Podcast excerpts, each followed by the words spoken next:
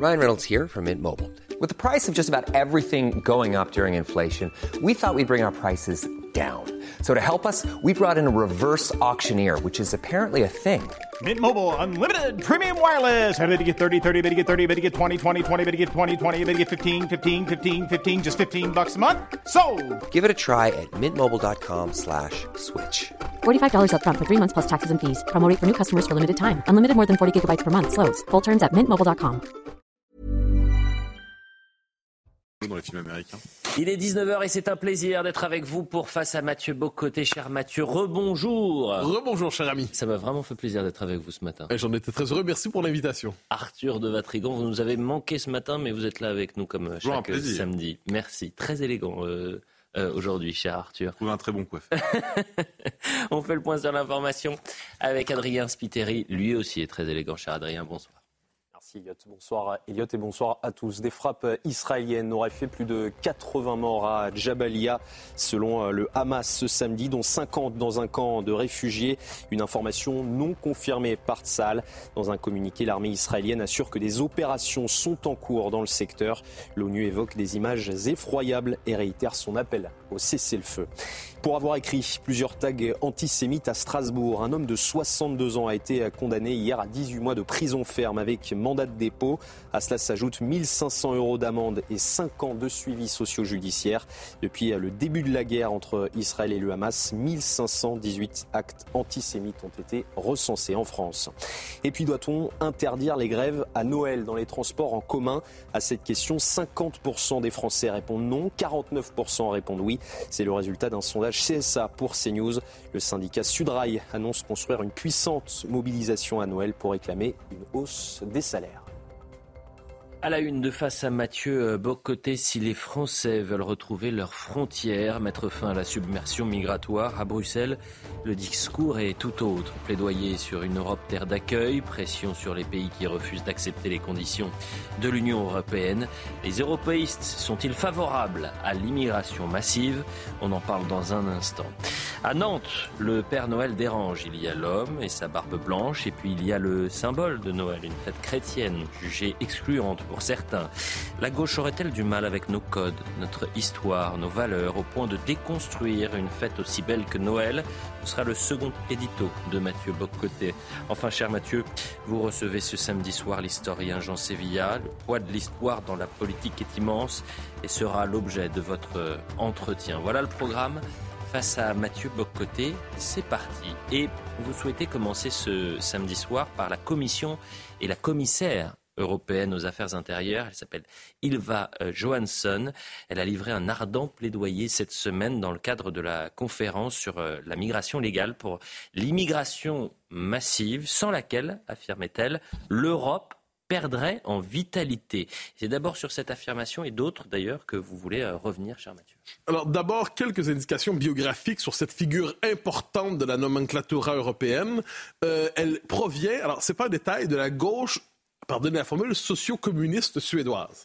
Alors c'est pas, c'est-à-dire les figures qui se hissent dans la Commission européenne, qui jouent un rôle immense, qui ne sont pas élus, ne l'oublions jamais, eh bien, peuvent provenir d'un d'un parcours idéologique assez marqué. Et je ne c'est pas inutile de le mentionner avant de rappeler certaines des déclarations de cette dame. Alors, qu'est-ce qu'elle dit?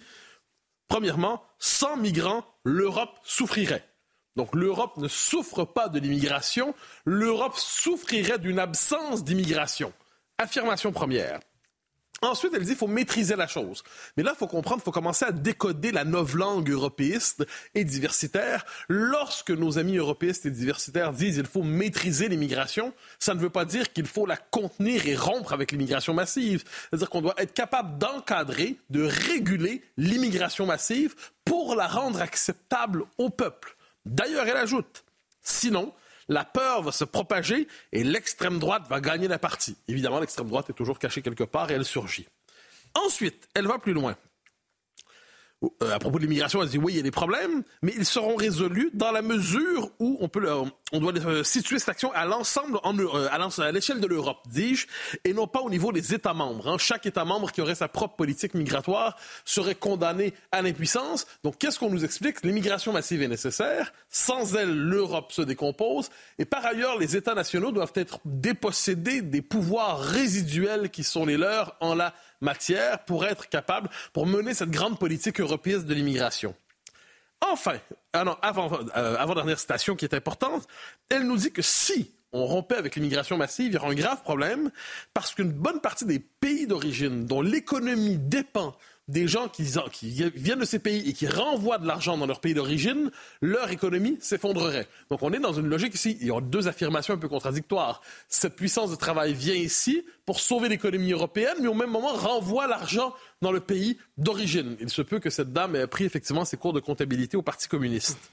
Et enfin, elle nous explique quel est le problème qui fait que ça ne fonctionne pas l'immigration en Europe. Qu'est-ce qui fait que l'intégration ne fonctionne pas? Est-ce parce qu'on est devant des cultures trop différentes? Euh, Parce qu'on est devant une logique conquérante de l'islam? Est-ce que c'est parce qu'il y a des chocs culturels? Est-ce que c'est parce qu'on est quelquefois devant des populations qui, pour différentes raisons, euh, peinent à s'adapter aux normes européennes? Pas du tout. Elle nous explique que le problème, c'est que les communautés d'accueil ne sont pas à la hauteur et elle nous invite à lutter contre le racisme, car c'est un énorme obstacle pour, nous, pour être vraiment attractif, donc pour être capable d'attirer davantage d'immigrés. Donc qu'est-ce qui fait que ça ne fonctionne pas l'immigration en Europe? C'est la faute des populations d'accueil qui sont racistes. Qu'est-ce qu'elle entend par raciste? On comprend qu'ils ne souhaitent pas se soumettre au multiculturalisme. Alors, je résume les quatre thèses pour bien qu'on les garde à l'esprit une Europe vieillissante, sans l'immigration massive, l'Europe s'assèche et devient un continent de vieillards au seuil de l'EHPAD. Euh, deuxièmement, c'est l'Europe qui doit gérer l'immigration et pas l'État-nation. Troisièmement, ce n'est pas l'immigration massive qui cause, avec laquelle il faut rompre, mais avec ce qu'elle appelle l'extrême droite. Et en dernière instance, le vrai problème de nos sociétés, c'est le racisme profond qui les travaillerait. Dans ce contexte, j'aime rappeler les différents circuits migratoires aujourd'hui. Hein. La Méditerranée, évidemment, les Canaries, les Balkans, et qu'est-ce qu'on a vu cette semaine à Ceuta une charge de plus d'un millier de personnes qui traversent violemment la frontière. Et là, je cherche un mot, il doit en avoir un pour dire comment qualifie-t-on hein, plus d'un millier de personnes qui violent une frontière, qui forcent une frontière, qui s'y imposent sans être désirées pour s'imposer sur un territoire où ils n'ont pas le droit de l'être. Je devine que dans l'histoire, il y avoir un terme pour qualifier cela, mais il ne me vient pas à l'esprit. Euh, je crois que M. Giscard d'Estaing parlait en 91 d'immigration-évasion. Peut-être l'a-t-on traité à l'époque d'homme d'extrême droite. Je dis ça comme ça. Alors, je vais plus loin. Un dernier point qui me semble important. Comment comprendre l'immigrationnisme forcené des élites européistes? On est dans une logique d'ingénierie sociale. C'est-à-dire, dans leur esprit, c'est la logique du marché, mais les peuples, fondamentalement, demeurent européens, demeurent attachés à leur identité, demeurent attachés à leur État, demeurent attachés à leur souveraineté. Et dans le discours européen, depuis 20 ans, 30 ans, on dit souvent l'immigration qui arrive ici sera plus spontanément européenne que nationale, parce qu'ils vont spontanément s'identifier au grand continent qui porte la possibilité de leur émancipation et ne seront pas prisonniers des attaches nationales. Donc il y a une situation et il faut l'organiser. Donc, elle est nécessaire, souhaitable, il faut l'organiser de manière maîtrisée. Ce que nous dit cette commissaire européenne. Euh, il doit avoir un autre nom pour, pour nommer ça. Et en dernière instance, dans cette logique, on a vu le Danemark qui voulait externaliser le processus de réfugiés au Rwanda. Qu'est-ce qu'il y a euh, Coup, enfin, euh, on pourrait dire euh, coup de punition de la part du Conseil de l'Europe cette fois, qui dit votre politique qui veut reporter vers le Rwanda, à l'extérieur des frontières de l'Europe, l'encadrement de l'immigration et notamment dans ce cas-là du droit d'asile, eh bien vous êtes contre les droits humains, vous êtes contre les droits de l'homme et de ce point de vue, vous n'avez pas le droit de le faire. Donc les différentes instances de la nomenclatura européiste, de l'empire européiste, mm. cassent encore une fois la volonté des nations. Euh, la question de l'immigration a aussi euh, occupé la vie politique française cette semaine. On a appris, euh, mais reste à savoir si certains seront surpris, qu'il n'y aura pas de référendum sur l'immigration. Comment comprendre ce, refus. Alors, réflexion, qui, qui, qui a cru un instant qu'il y aurait un référendum sur l'immigration? Vous y avez cru? Ah bah, Évidemment, oui. J'ai ah bah. pensé que la voix des Français était plus importante que la voix des responsables politiques. Le passage des années va vous guérir de cette illusion. Alors, quels sont les deux euh, points de départ de cette réflexion? Le premier, le décalage observé, confirmé entre le régime, au sens du régime diversitaire, et la population qui, à 70% réclame une toute autre politique. Donc, de temps en temps, démocratie, si on ne doit pas tenir compte de la volonté du peuple, on l'aura compris, parce que le peuple est vu comme dangereux, raciste, populiste, d'extrême droite. Ce qu'on doit faire, c'est donner l'impression qu'on l'entend. Donc, on fait semblant qu'on pense à tenir un référendum pour expliquer finalement qu'on ne le fera pas. Quels sont les arguments utilisés pour dire que le référendum ne doit pas avoir lieu? C'est le premier. Quatre, en fait, trois arguments. La Constitution ne le permettrait pas. Donc, ce serait trahir la démocratie que de faire un référendum, parce que la démocratie, c'est l'état de droit, l'état de droit, c'est la Constitution, la Constitution ne permet pas le référendum. Dès lors, si vous êtes pour le référendum sur l'immigration, vous êtes un antidémocrate. Hein, il faut, ça, percole. Hein. Ensuite, dans le même état d'esprit, on dit oui, mais De Gaulle, De Gaulle avait quand même fait des, des, des référendums qui ne relevaient pas strictement du périmètre réservé du référendum aujourd'hui. On vous dit oui, mais c'était De Gaulle, c'est pas n'importe qui. Alors là, on doit poser la question à nos amis, est-ce que de ce point de vue, hein, les amis du pouvoir, donc est-ce qu'un homme d'exception qui tire sa légitimité d'une source extra-démocratique est en droit, lui, d'imposer des référendums sur d'autres sujets et dès lors on les accepte, on les tolère, mais d'autres ne le peuvent pas? Si c'est ce qu'il pense, qui nous tient au courant, ça m'intéresserait. Deuxième élément, on nous dit le référendum diviserait le pays. Ça, c'est un argument très souvent entendu. On dit le référendum diviserait le pays. Et pourquoi? Parce que ça réchaufferait les passions. Alors, premièrement, est-ce qu'on est, en train de nous dire que le pays n'est pas divisé? En fait, avec raison. Le pays n'est pas divisé, il est assez uni autour de la question de l'immigration. Mm. Mais il est uni contre la doctrine euh, immigrationniste et diversitaire qui nous dirige. Donc là, on dit que ça diviserait. En fait, ce qu'on ne veut pas, c'est que la, la, volonté du peuple s'exprime dans un moment politique, on soit obligé d'en tenir compte. Et dernier élément qui n'est pas négligeable, on nous dit au référendum, oui, mais à quoi ça servirait? Pour ou contre l'immigration, ça ne veut rien dire. Mais tout le monde a compris depuis longtemps que le référendum sur l'immigration est là pour donner des pouvoirs à l'État pour véritablement rompre avec l'immigration massive et redonner les pouvoirs nécessaires pour rompre avec le gouvernement des juges et tout ce qui empêche aujourd'hui la véritable maîtrise, véritable maîtrise, j'entends par là rompre avec l'immigration massive. Mais c'est justement de cela dont on ne veut pas, parce que pour nos amis, on retourne à l'argument 1, ce serait contre la démocratie parce que ce serait contre l'état de droit tel qu'interprété par le gouvernement des juges et leurs amis commentateurs médiatiques. Alors on arrive à ce point d'aboutissement, comme d'habitude, dans tout cela, ce qui est de trop, c'est le peuple. Si on pouvait s'en passer, le monde irait mieux. Mais n'est-ce pas la possibilité même de s'opposer en quelque sorte à l'immigration massive qui est remise en question aujourd'hui?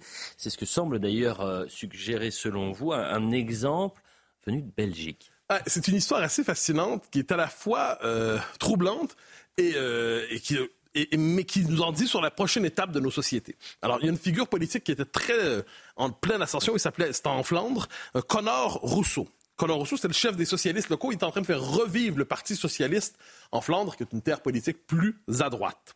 Mais il a été rattrapé par une polémique. Une polémique qui est la suivante. Euh, il a dit, qui est brutale. Hein. Je, je, je, je, précise, je ne défends d'aucune manière ses propos. Je veux savoir voir de quelle manière on va les traiter. Premièrement, il dit, avec les Roms et avec euh, certaines catégories, notamment les Roms, si je ne me trompe pas, il faudrait user davantage de la matraque avec eux. Ben, c'est effectivement brutal et c'est insensé. Il va même jusqu'à les qualifier, et c'est odieux, de déchets bruns. C'est quand même atroce. Mm. C'est absolument atroce. Mais ce qui est intéressant, c'est que voilà un homme, dans quelles circonstances a-t-il dit cela? Eh bien, dans des circonstances où il était très alcoolisé. C'est amusant. Donc, doit-on croire que certaines personnes à gauche tiennent un discours publiquement et lorsqu'ils sont désinhibés parce qu'ils ont un peu trop bu, soudainement disent tout autre chose? C'est assez fascinant. Quoi qu'il en soit, son propos est condamnable sans la moindre euh, nuance. Mais ce qui est intéressant là-dedans, c'est de voir de quelle manière on a décidé de traiter politiquement. Plutôt que de faire un procès, ce qui était possible dans les circonstances, euh, le type Connor Rousseau va plutôt faire une thérapie. Une thérapie où il devra, une thérapie qui va être consacrée notamment à la prise de conscience de l'impact des mots dans nos sociétés. Donc, globalement, il va avoir une thérapie en rééducation, en langue pour corriger des propos qui, je le redis, devaient être condamnés assurément politiquement, culturellement, moralement, mais là, qu'est-ce qu'on fait? On le traite sur le mode de la thérapie. Encore une fois, c'est traité sur le mode de la santé mentale. Encore une fois, la punition relève non pas de la politique ou de la morale, mais relève de plus en plus de cette idée dont on va vous soigner. Je suis assez étonné. Donc, la, réponse par rapport aux propos qui, je le redis, sont condamnables, la réponse me semble elle aussi inquiétante parce que décider de traiter sur le mode psychiatrique des gens qui ne pensent pas comme nous, euh, eh bien, je vous assure que dans les prochaines années, on va proposer une telle solution pour bien d'autres problèmes et des propos bien moins problématiques. Vous savez, il n'y a pas besoin d'alcool hein, pour que les hommes de gauche disent ce qu'ils pensent. Hein. Il suffit d'éteindre la caméra et puis là, euh, finalement, ils auront souvent le même discours. Je vous laisse à vos propos. Arthur de Vatrigan, quel regard vous portez sur cette euh, vision très immigrationniste de Bruxelles et ce qui s'est pu se passer cette semaine, c'est-à-dire qu'on a dit le référendum n'est plus à l'ordre du jour. Rappelez-vous cette déclaration d'Ursula von der Leyen, patronne de la Commission européenne. Nous proposons aujourd'hui une solution européenne afin de rétablir la confiance entre les États et de restaurer la confiance des citoyens dans notre capacité, en tant qu'Union, à gérer la migration me dire que le pacte de migration et d'asile, les députés s'apprêtent à voter, euh, c'est on va refiler les clés de l'immigration, de la gestion de l'immigration à l'Union européenne. Je ne sais pas pour vous, mais pour moi, ça m'excite autant que si on confiait un ministère de l'assimilation à Yacine Bellatar ou euh, le ministère de l'Éducation nationale à Moundir. Bref, euh, il faut rappeler ce que contient ce pacte en quatre points. Mise en place d'un pont maritime entre l'Afrique et l'Europe pour accompagner l'immigration, relocalisation des migrants dans nos campagnes. Rappelez-vous, on a vu ce petit livret euh, qui nous apprenait comment faire, perte de souveraineté des États vers l'Union européenne et mise sous tutelle de la politique migratoire européenne par des experts et des ONG. Alors on pourrait se demander pourquoi cette soumission de, de, des élus français à l'Union européenne. Il y a trois raisons. Première raison, idéologique. Euh, la nation, Mathieu l'a rappelé, c'est un caillou dans la chaussure de l'idéologie mondialiste. Donc, faut s'en débarrasser. Et quoi de mieux qu'une bonne submersion pour le faire? Parce que eux savent très bien que les gens, les personnes ne sont pas interchangeables. Donc, ils importent des peuples entiers tout en s'attaquant à détruire les identités de l'intérieur, tout ce qui fait un commun, et on arrive à ce que, appelle, ce que certains appellent la colonisation, d'autres le grand remplacement. Le résultat elle-même, c'est la, la disparition des peuples. La deuxième raison, elle est utilitariste. Depuis 30 ans, nos dirigeants ont décidé que les talons de notre nouvelle économie seraient pas l'innovation, pas la production, pas l'emploi, mais le pouvoir d'achat c'est-à-dire le pouvoir de consommer. Il faut relire tous les ouvrages de Pierre Vermeuren qui l'expliquent merveilleusement bien. La croissance repose uniquement sur la consommation. Et ce qui est bien avec un consommateur, c'est que vous en tamponnez qu'il parle pashtoun, qu'il parle arabe, qu'il s'habille en toche, qu'il s'habille en djellaba ou qu'il vénère Bouddha ou Allah, il consomme. Donc, on a un problème de natalité, pas de problème. Euh, on va régler le, manque de consommateurs qu'on aura à l'avenir, on importe des gens et on les met sous perfusion d'argent public pour assurer la reproduction. Mais comme aussi, il ne faut jamais enlever la perfusion de consommation que les consommateurs actuels ont, on assure le service H24, 7 jours sur 7. On appelle ça les métiers sous tension. C'est-à-dire que ça coûte pas cher, les grands patrons sont ravis, ils applaudissent de demain, et le bobo du 11e arrondissement est ravi parce qu'on lui livre sa petite salade de quinoa bio sans OGM par, par Mathéo en vélo à 11h du soir.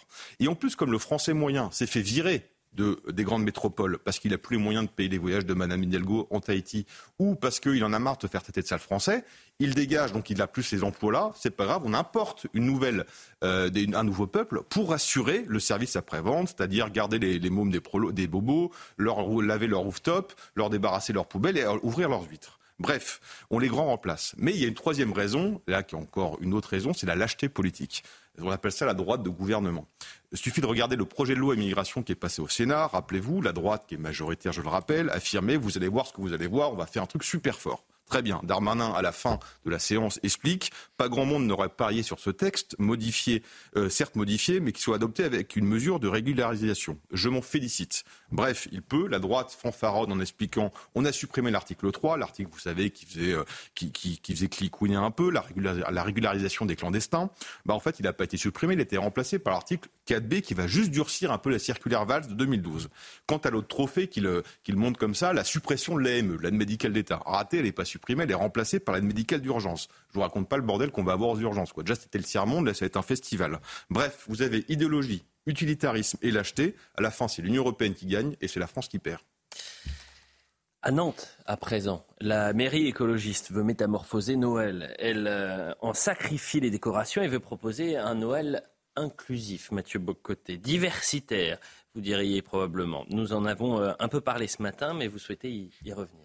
Oui, parce qu'il faut comprendre. Je, résume, on, on, en a parlé ces derniers jours. On veut sacrifier les couleurs de Noël. Hein. il faut en fait détraditionnaliser Noël. C'est l'objectif. C'est dit comme tel, le déchristianiser aussi. Il faut, il faut en finir avec tout ce qui marque cette fête si belle.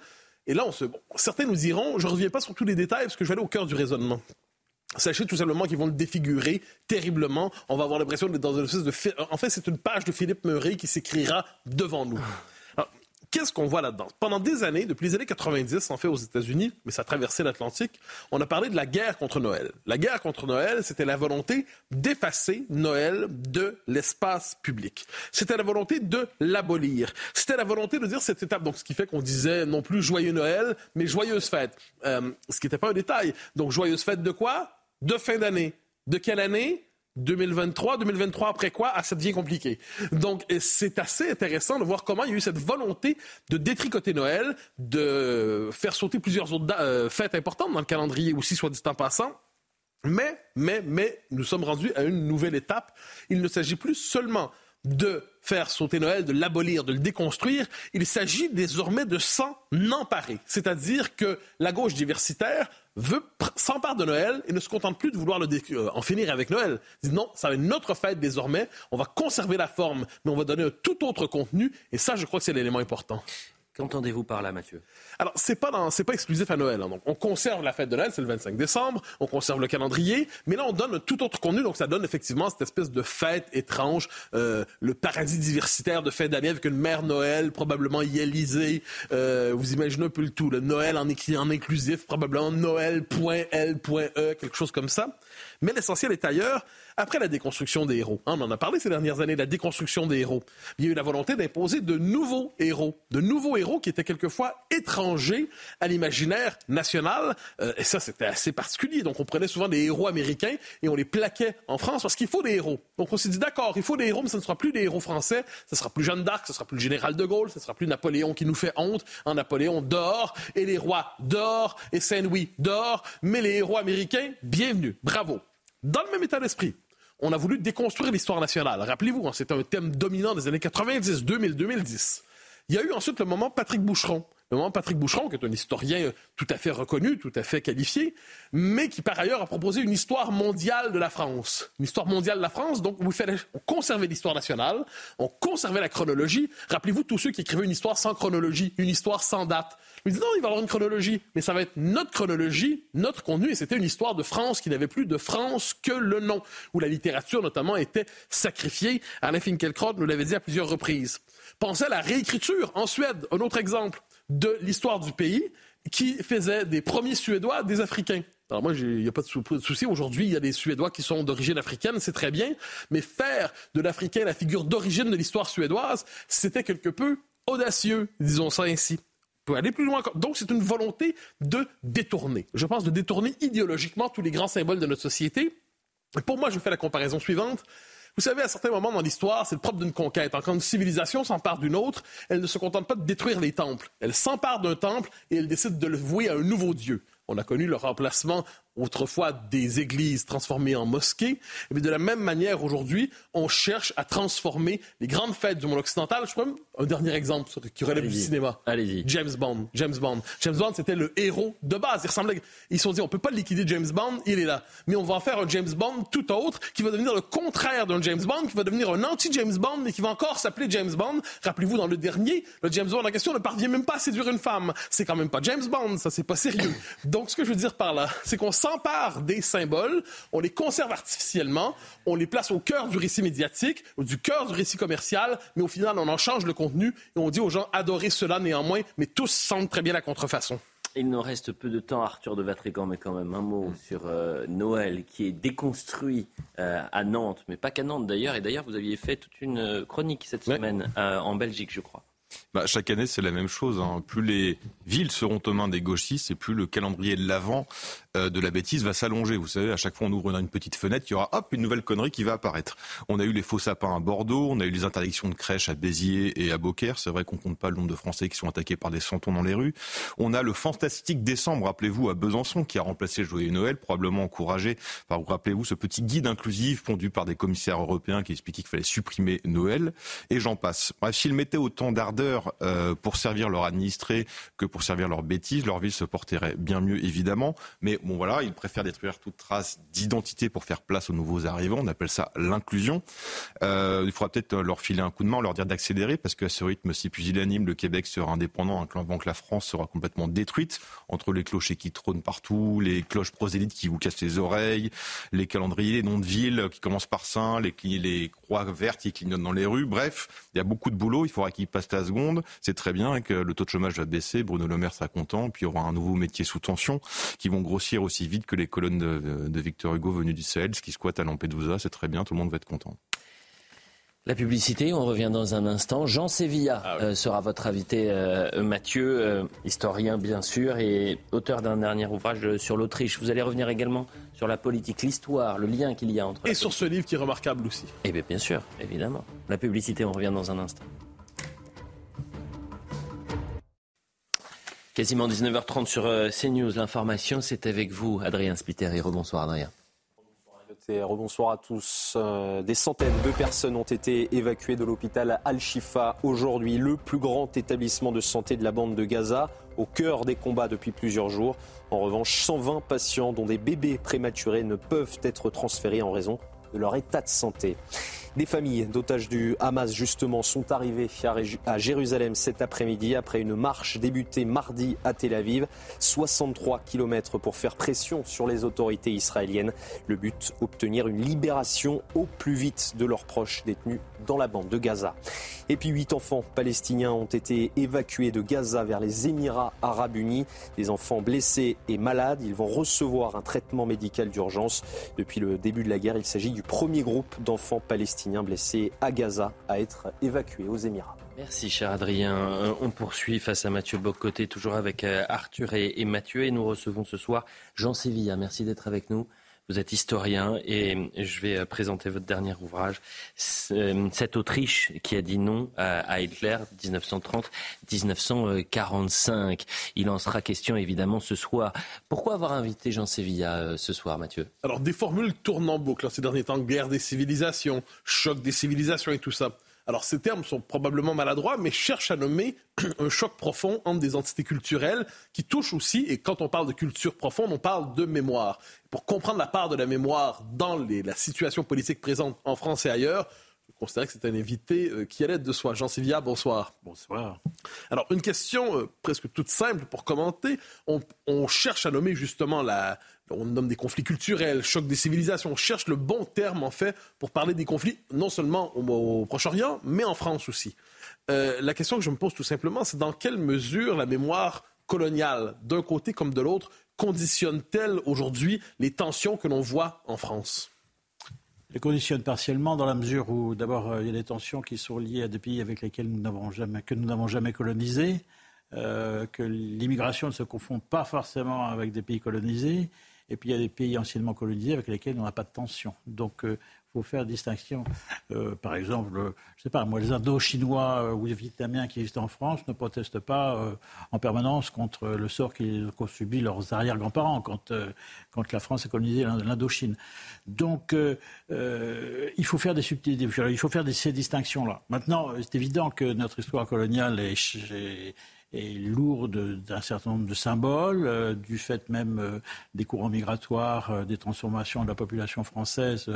une grande part de, des habitants du, pays vient, est originaire de pays qui ont été colonisés par la France. Il y a un débat autour de cette colonisation. A-t-elle été positive, a-t-elle été négative Et là-dessus, comme il y a un anticolonialisme dominant de principes idéologiques en quelque sorte, on tente à attiser les passions, euh, alors qu'en réalité, il faudrait examiner ça euh, historiquement, euh, sans passion, tant qu'à faire, et en mettant les faits sur la table.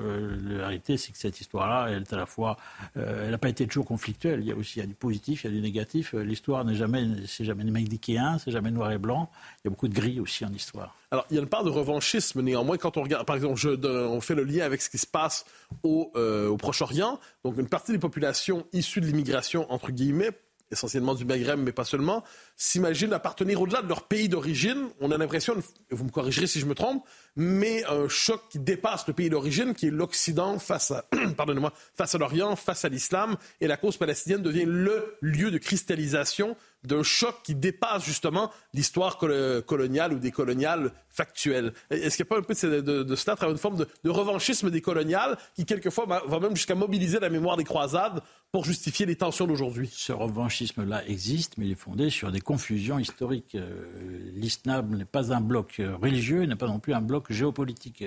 Rappeler qu'une guerre qui a été moderne, récente d'une certaine manière, qui est oublié était entre deux pays musulmans. Je parle du conflit entre l'Irak et l'Iran euh, à la charnière des années 70 1980. C'est un conflit qu'on a oublié, qui opposait deux pays musulmans l'un à l'autre. Et c'est une guerre qui a fait des dizaines et des dizaines de milliers de morts. Donc, euh, attention à une vision, la vision d'Huntington, le choc de civilisation, a sa part de vérité, mais à condition de ne pas la figer dans des catégories binaires. Euh, alors, je, fixe le débat sur, euh, tel qu'il s'est présenté à nous cette semaine. Ce truc, euh, on, en a, vu à la télévision, ce choc-là de manière assez peut-être caricaturale. Euh, un humoriste, si je ne me trompe pas, dit ce sont les musulmans qui ont reconstruit, ou les immigrés plus largement, qui ont reconstruit la France après la guerre, d'autant que la France a collaboré. Ce qu'on laisse entendre par là, c'est que finalement les Français étaient étrangers à la France et la France ne s'est sauvée que par une forme de rédempteur extérieur. Euh, que retenir? Comment cette vision Quelle est la part de vérité, s'il y en a une, dans cette vision que la France finalement, se serait sauvée, par, reconstruite par l'étranger? Et quelle est la part de vérité plus largement de cette vision très critique sur la, guerre et ses suites? Alors d'abord, ce ne sont pas les étrangers, ce ne sont pas qui ont, libéré la France. Les armées de la libération, je, celle de, de, de l'armée d'Afrique, 1942, 1944, 1945, c'était un tiers d'Européens, deux tiers en effet de troupes indigènes, c'était le terme de l'époque, mais enfin les Français d'Algérie ou les Français de Tunisie ou du Maroc ont, été extrêmement nombreux et en, termes de pourcentage de classe d'âge, il y a eu un patriotisme des Européens qui était tout à fait considérable. Donc euh, ce ne sont pas que des troupes, euh, euh, je dirais, indigènes qui ont libéré la France, sans compter que l'effort principal était porté par des troupes américaines ou des troupes britanniques. Voilà. Ensuite, la reconstruction, non, la reconstruction après 1945-1946, les immigrés, euh, c'est 5% de la population française. Et dans ces 5%, attention, 80% euh, sont des Européens. Euh, les immigrés en France jusqu'en 1962, à 80%, ce sont des Italiens, des Espagnols, des Portugais. Et ce sera encore le cas jusqu'en 1975. Après, jusqu'en 1975, les, les immigrés, l'immigration, c'est massivement, ce sont des Européens. C'est à partir de, après 1975, à partir des années 1990, que la proportion va s'inverser. Voilà. Donc, euh, et par ailleurs, le cas des Algériens est assez particulier parce qu'on oublie de le dire, mais en 1947, à partir de 1947, les Algériens ne sont en rien des émigrés. Ce sont des nationaux et des citoyens français. C'est-à-dire que le patronat les fait venir assez avec l'encouragement d'ailleurs des pouvoirs publics, parce qu'il y avait un chômage extrêmement important en Algérie, et pour euh, donner du travail, une main-d'œuvre qui ne trouvait pas à s'employer en Algérie, on a fait venir des Algériens. Mais les Algériens ne sont pas des immigrés. En 1947, à partir de 1947 jusqu'à 1962, les Algériens musulmans, si l'on veut, sont des citoyens français et des nationaux français avec les mêmes droits que les autres. Les dernières euh, euh, différences euh, disparaissent en 1958 avec la fin du double collège électoral en Algérie. Voilà.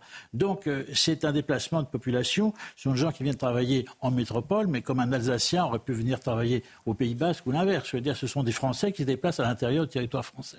Arthur de Vatrigan.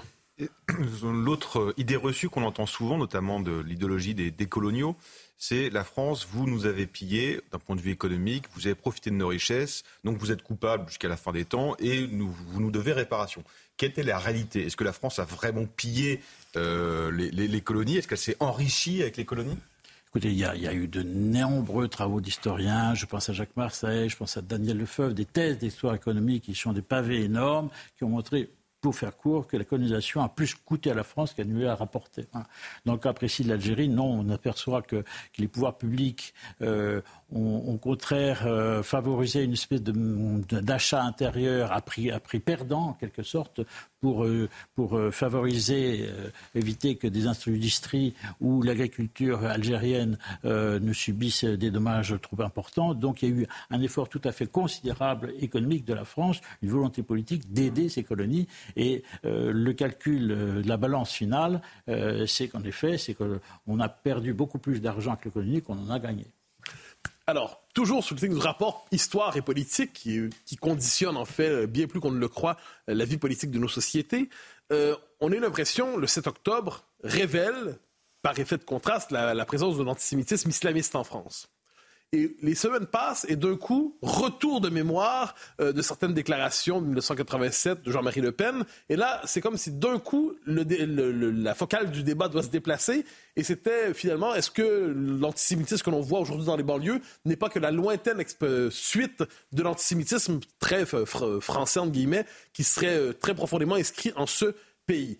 Et j'avais l'impression, voyant ce débat où il y avait un nouveau mouvement de diabolisation des héritiers du FN qui sont le RN, euh, de relire des pages du terrorisme intellectuel que vous avez écrit il y a une vingtaine d'années. Est-ce que ce sont de semblables processus qui sont mis en place dans les débats des dernières semaines où on a finalement ressorti 1987 pour ne pas parler de 2023 oui, absolument. On a cherché, c'était un phénomène de l'heure, c'est-à-dire qu'on a ressorti le vieil antisémitisme d'extrême droite qui était résiduel euh, aujourd'hui en France, euh, qui a pu exister dans un nombre de partis à la droite de la droite. Oui, c'était évident, ça existait, mais c'est un phénomène tout à fait résiduel. En revanche, c'est certain qu'il y a un antisémitisme culturel euh, qu'on trouve dans les pays musulmans, une hostilité, la frontière entre antisionisme et antisémitisme étant évidemment extrêmement fragile chez les musulmans, dans les pays musulmans et chez les musulmans en général.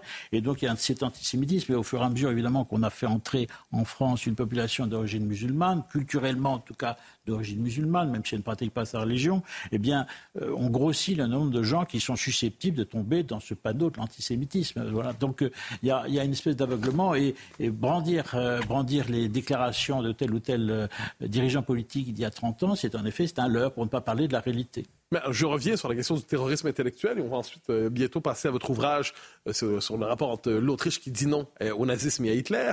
Mais je reviens un peu sur ça. Est-ce que vous avez écrit le terrorisme intellectuel il y a vingtaine d'années environ Vous avez écrit sur le parler de, l'historiquement correct et historiquement incorrect. Donc vous avez analysé en fait les mécanismes du politiquement correct appliqués à différents domaines la morale, l'histoire, la vie intellectuelle, la vie politique.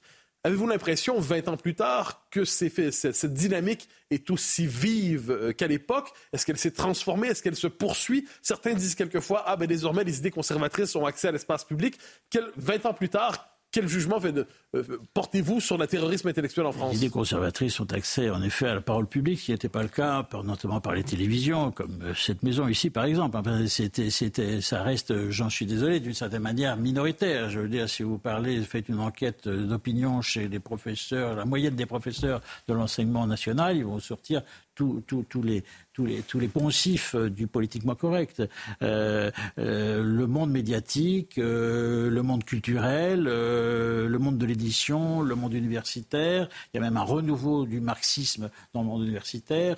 Aujourd'hui, on exalte Robespierre, ce qui n'était plus le cas il y, a, il y, a, 20 ans ou 30 ans, reste conditionné, imprégné par, le, par tous les, tout, toutes les, les, toute la thématique du, progressisme. De ce point de vue-là, le terrorisme intellectuel est totalement en place. Il fonctionne toujours sur la, même, même, mode de fonctionnement qui consiste à délégitimer son adversaire de façon à éviter le débat. On ne discute pas, on dit que son adversaire est infréquentable. Et donc à partir de là, on le diabolise, on le, le pénise, on le hitlérise. Euh, c'est la réduction à Hitlerum. Hein, euh, et, donc ce, système-là est, en place depuis 30 ans il fonctionne, il fonctionne depuis tous les jours, je dirais.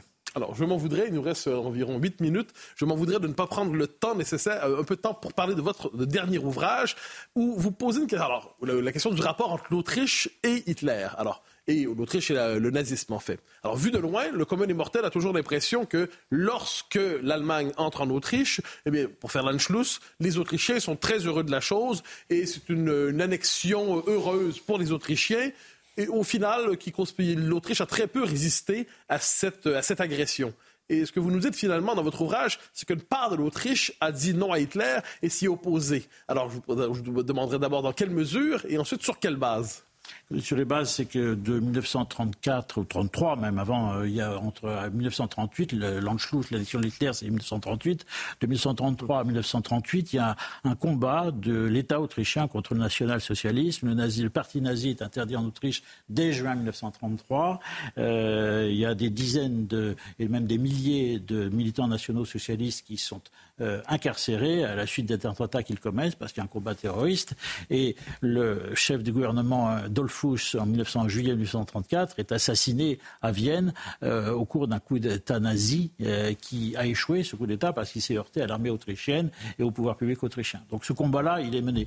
Et à partir de 1938, évidemment, il y a les photos, les images que l'on voit. Je rappelle dans mon livre que ce sont d'images en réalité de propagande parce que tous les journalistes hostiles au régime ont été incarcérés à ce moment-là, de même pour les photographes, de même pour tous les, les, gens qui travaillaient dans la presse qui étaient juifs, et les correspondants de la presse étrangère ont tous été expulsés. Donc, les Autrement dit, nous vivons encore sous le règne de la propagande nazie quand on pense à l'histoire de l'Autriche au XXe siècle. Les photos que nous possédons, qui sont aujourd'hui dans les agences de presse en France, selon Schuss, à 90% sont des photos qui ont reçu un coup de tampon des services de Goebbels en 1938, et on les, on les publie aujourd'hui sans, sans, sans, regard critique.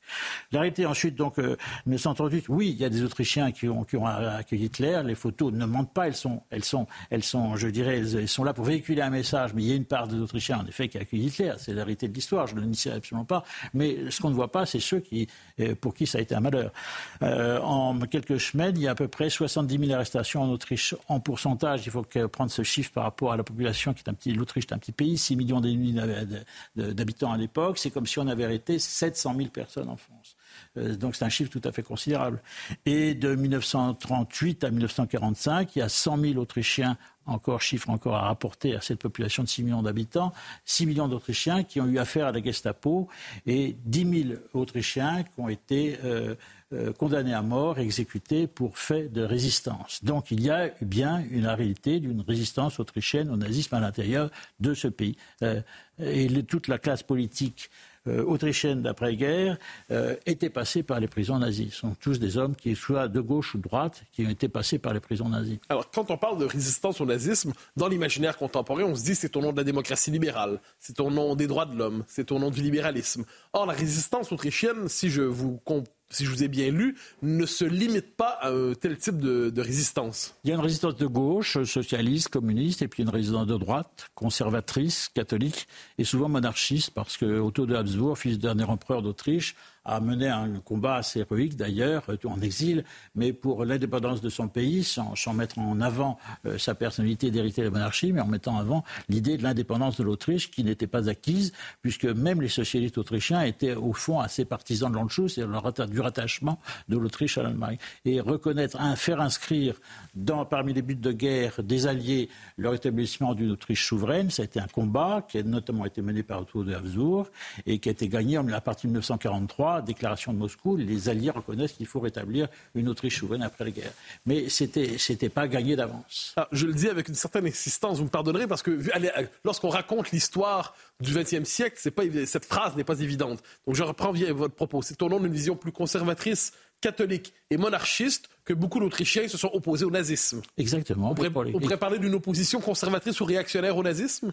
Une opposition conservatrice euh, au nazisme, c'est évident. Oui, je veux dire, il y a des martyrs euh, conservateurs du nazisme, euh, qui soient, il y a des prêtres qui ont été condamnés à mort et qui, ont été exécutés, et qui ont d'ailleurs été béatifiés. Il y a un nombre de prêtres relativement importants autrichiens qui ont été béatifiés, soit par Benoît XVI, soit par Jean-Paul II d'ailleurs, pour leur... et puis nos nombreux laïcs aussi. le film de Terence Malick, il, y a, a, en 2019, a popularisé la figure de Franz Jägerstätter, qui était un simple paysan qui, par conviction catholique, a refusé de prêter serment à Hitler et de faire la guerre sous l'uniforme de la Wehrmacht. Et il a été décapité en 1943. Arthur Vatrigan. Justement, je voulais, je voulais revenir là-dessus parce que c'est vrai qu'on méconnaît euh, cette période et on a eu un zoom grâce à Terence Malik sur ce personnage-là. Quelle est justement la, particularité de ce personnage Parce qu'on est, on est, sur quelque chose qui, ressemble un peu à la clause de conscience. La conscience, un mot qu'on emploie beaucoup aujourd'hui, mais qui n'est pas complètement le même sens à l'époque. Alors peut-être que vous pouvez nous éclairer sur cette résistance très intimiste, très personnelle. Alors c'est une résistance en effet très, très personnelle. Il a fait un choix très radical, euh, puisque d'une manière, il aurait pu éviter la mort s'il avait signé une déclaration finalement j'accepte de. Et il il était père de famille, il était marié, il avait trois, trois petites filles. Il a fait un choix extrêmement radical de refuser jusqu'au bout euh, d'obéir à Hitler et sa femme a accompagné son choix. Euh, maintenant, la particularité de, de Jägerstätter, c'était un homme avec une grande profondeur, c'était un paysan en effet, mais qui avait beaucoup lu, euh, une certaine culture. Et sa particularité, c'est là où je le dis dans l'admiration pour cet homme, mais c'est un homme isolé.